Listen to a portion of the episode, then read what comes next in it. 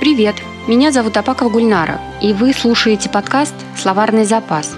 Это история про то, как я редактирую роман и учусь заниматься продвижением личного бренда, чтобы сдаться. Я рассказываю про проблемы, с которыми сталкиваюсь, по-настоящему, как оно бывает в жизни, а не в книгах по мотивации. И перед тем, как начать, хочу сказать спасибо радиостанции «Шок» за техническую поддержку, а группе The Air Cats Band за композицию «Летний вечер». Именно она звучит в подкасте.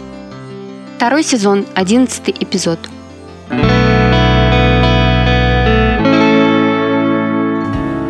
Привет, это Гульнара. Как ваши дела? У меня все хорошо. Я пропала, но нельзя сказать, что я была очень занята или навалилось много дел. Нет, скорее мне нужно было время, чтобы подумать про будущее, про учебу, окончательно поверить в то, что я поступила на бюджет программы «Литературное мастерство» и что следующие два года обещают быть интересными и насыщенными. Ведь если откровенно, сбылась мечта, я иду учиться, теперь я студентка. Для меня эти две недели были сверхэмоциональны. Писать а тем более редактировать в таком состоянии сложно. Хорошо, что я совсем не забросила текст и понемногу все же работала с ним. Очень медленно, с трудом фокусируясь на небольших абзацах, но все же продолжала. И да, я все еще на четвертой главе. Не сосчитать, сколько раз я перечитала черновой текст главы.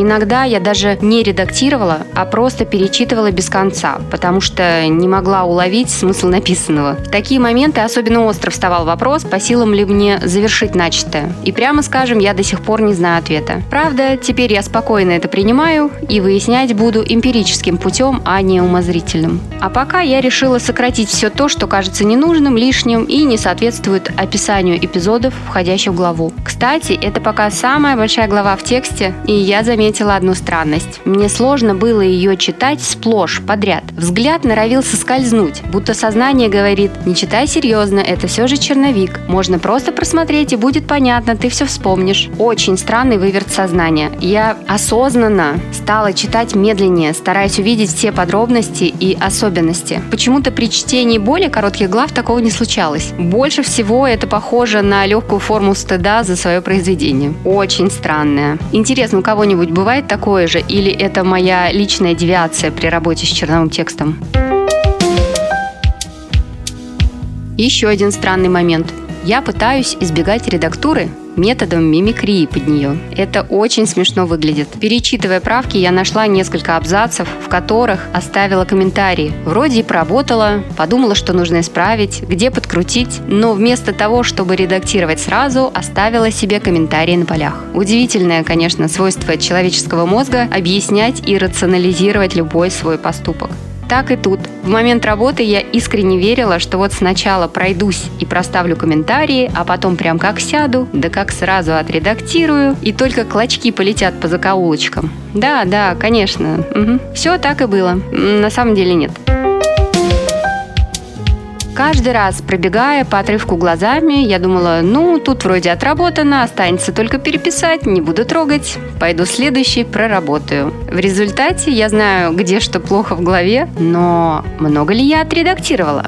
Не, совсем немного. Видимо, тревожное состояние, эмоциональные качели и волнение по поводу поступления так повлияли на мою головушку. Глубоко погружаться не могу, но поработать хочу, потому делаю посильное. Посильным оказался именно такой формат, будто я сторонний редактор для своей рукописи. Вот сейчас рассказываю и думаю, что, может быть, именно это и помогло мне не забросить текст в этот период. Лучше часто и понемногу, чем глубоко и вдумчиво, но один раз э, в месяц. Также, наверное, лучше.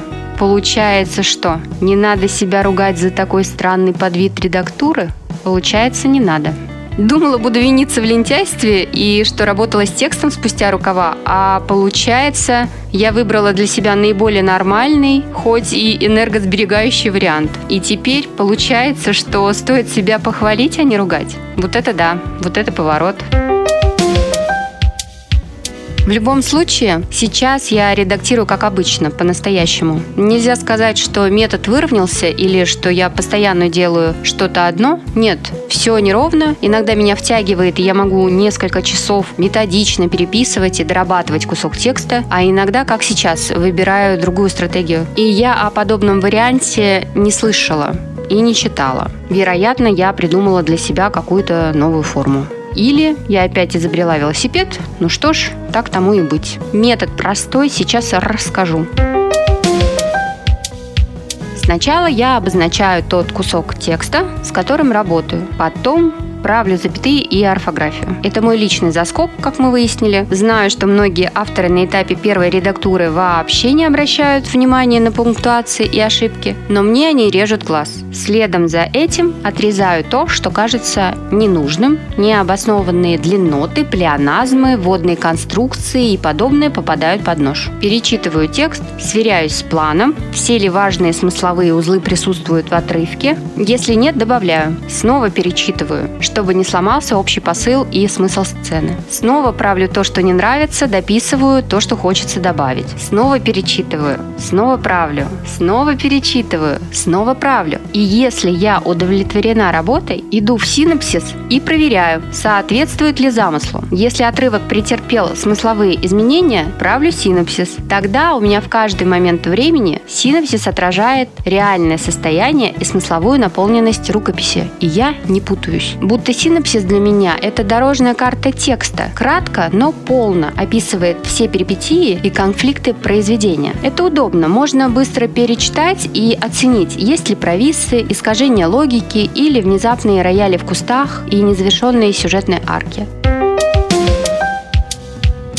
Если обобщить, то суть метода в том, что я итерационно но за короткий срок, обычно это одна рабочая сессия, прорабатываю смысловой кусок. То есть прорабатываю отрывок в целом, а не предложение за предложением. Обычно это один-два абзаца, и их реально держать в фокусе. Я обратила внимание, что если начинаю править по предложению, то времени уходит больше, так как иногда я слишком сосредоточена на каком-то обороте или фразе и не замечаю, как меняется весь смысл абзаца. Потому решила попробовать такую форму работы. Посмотрим, может приживется. Пока мне комфортно и понятно, я усмиряю хаос. Помните, я говорила, что ищу информацию по поводу саспенса, нагнетания напряжения. В общем, я все еще не смогла найти ничего по теме. Но, размышляя об этом, я пришла к следующему выводу. Саспенс – это, по сути, определенная форма удержания внимания. И если смотреть шире на это понятие, а не ограничиваться контекстом триллера или детектива, становится ясно, оно важно в любом тексте. Задумайтесь, какова цель любого рассказа, истории, романа? Цель, чтобы читатель прочел до конца. И ему было настолько интересно и увлекательно, чтобы он не мог оторваться от текста, пока не дочитает все. Верно? Причем идеально, если читатель в самом натуралистичном смысле не мог бы оторваться от книги да? Мечта автора. Скажите, знать, что тебя читают ночами, и что чашки свежего кофе рядом успевают остыть, а ложку проносят мимо рта, когда читают твой текст, да? В общем, я, конечно, слегка утрирую, но управление вниманием – это не только постоянные твисты, неожиданности и сюжетные выкрутасы. Это еще и вовремя замедлить повествование или технично затягивать раскрытие тайны, чтобы читатель в предвкушении листал страницу за страницей, а также умение вовремя заканчивать главу и начинать новую. Другими словами, словами, я поняла, что искала частный случай управления вниманием, а нужно, похоже, разбираться комплексно. Это даже интереснее, как мне кажется, и сложнее, потому как отдельно об этом аспекте не пишут, упоминают все больше намеками и обобщениями. То есть, чтобы разобраться в вопросе, надо будет рассматривать весь комплекс текстовых компонентов. И повествование, и описание, и диалоги, и многие другие формы. И, видимо, хорошо, что я иду учиться. Надеюсь, смогу разобраться системно.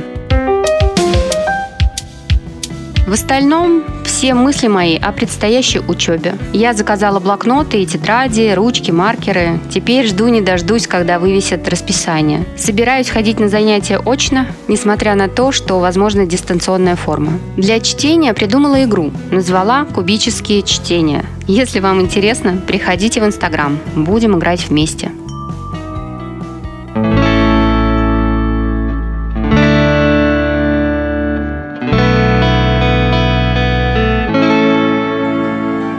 А на сегодня это все. Спасибо, что дослушали до конца. Не забывайте, пожалуйста, писать комментарии. Я их читаю. Ставьте лайки. Это помогает продвижению подкаста. До встречи!